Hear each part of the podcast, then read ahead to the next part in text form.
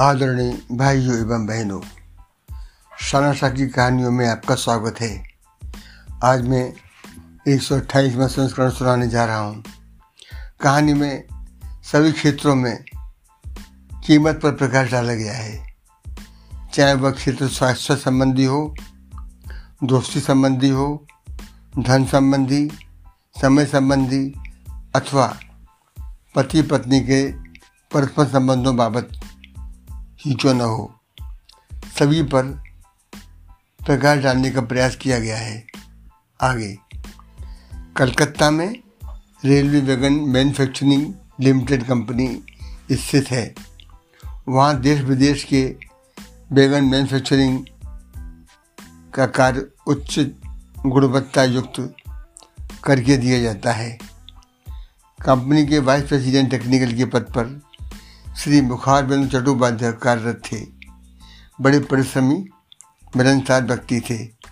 BPT साहब की कमज़ोरी थी कि पियोन जब फ़ाइल लेकर उनके पास जाता तो जब कभी फ़ाइल पर साइन करके पेन उस पियोन को पकड़ देते थे।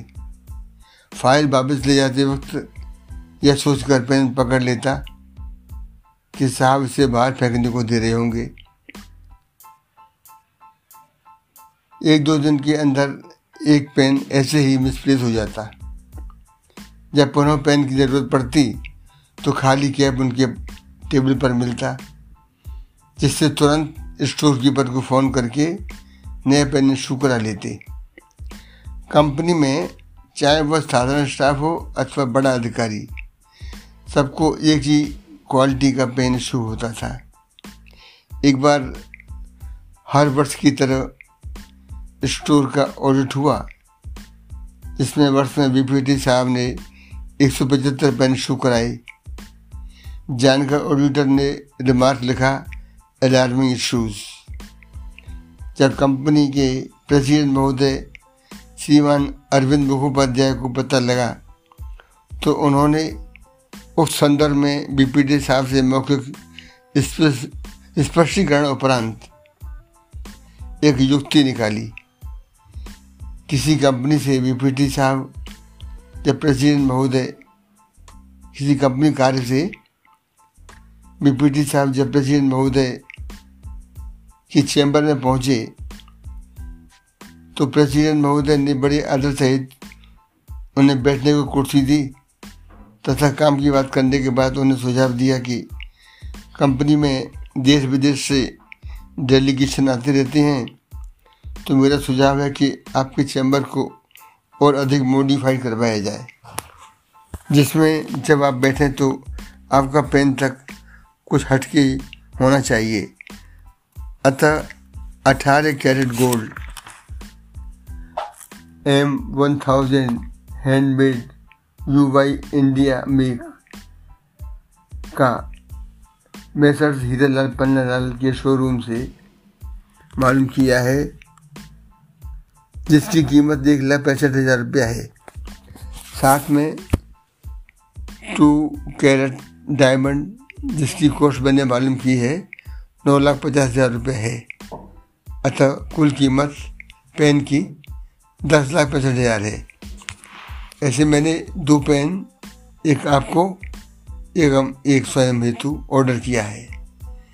जिसमें पैंसठ हज़ार आपको कैश देने होंगे, बाकी दस lakh as a loan company से मिलेंगे और आगे दस किस्तों में, यानी दस वर्ष में बिना ब्याज चुकता करने होंगे। प्रेसिडेंट महोदय की बात सुन बीपीटी अचंभित हो गए थोड़ी देर बाद प्रेसिडेंट चैम्बर से बाहर आकर काम में व्यस्त हो गए दूसरे दिन लोन की औपचारिकता पूर्ण कर नया पेन उनको सौंप दिया गया। सारी बातें आई गई हो गई। लगभग छः माह बाद, एक दिन प्रेसिडेंट महोदय अचानक बीपीटी साहब के चैम्बर में पहुँचे। दोनों हाथ जोड़कर अभिवादन कर बैठते हुए हालचाल मालूम किया। कंपनी संबंधित बात समाप्त कर बीपीटी साहब से पूछा कि क्या अभी भी आपका पेन भूल जाना जारी है? प्रत्युत्तर में बीपीटी साहब ने बतलाया कि पेन इतना कीमती है सर कि एक क्षण को भी उसका विस्मरण मन से नहीं जाता। प्रेसिडेंट महोदय ने कहा कि प्राय भूलना मानव प्रक्रिया का ही एक अंग है, लेकिन उसकी कीमत के हिसाब से हम महत्व देते हैं यह उचित नहीं है, क्योंकि दुनिया में भगवान की सभी वस्तुएँ अपनी अपनी जगह बेशकीमती ही हैं। स्वास्थ्य की कीमत जब समझते हैं तो व्यायाम, योग एवं खाद्य पदार्थों पर लगाम लगा दे, नियमित हो जाती हैं। दोस्ती की कीमत समझते हैं तो एक दूसरे पर निस्वार्थ प्रेम व आदर लुटा देते हैं। पैसे की कीमत समझते हैं तो सोच समझ कर बतौल मूल धन खर्च करते हैं। समय की कीमत समझते ही समय नष्ट न हो, उस पर सतर्क होते हैं। इस सब के अलावा पति पत्नी के संबंधों की कीमत महसूस होते ही तर्क छोड़, दिल से, दिल में प्रेम ही प्रेम उमड़ता है। केवल अच्छाइयाँ ही एक दूसरे में दिखलाई पड़ने लगती हैं। अतः केवल वही सोचो हर क्षेत्र में जो तुम वास्तव में चाहती हो।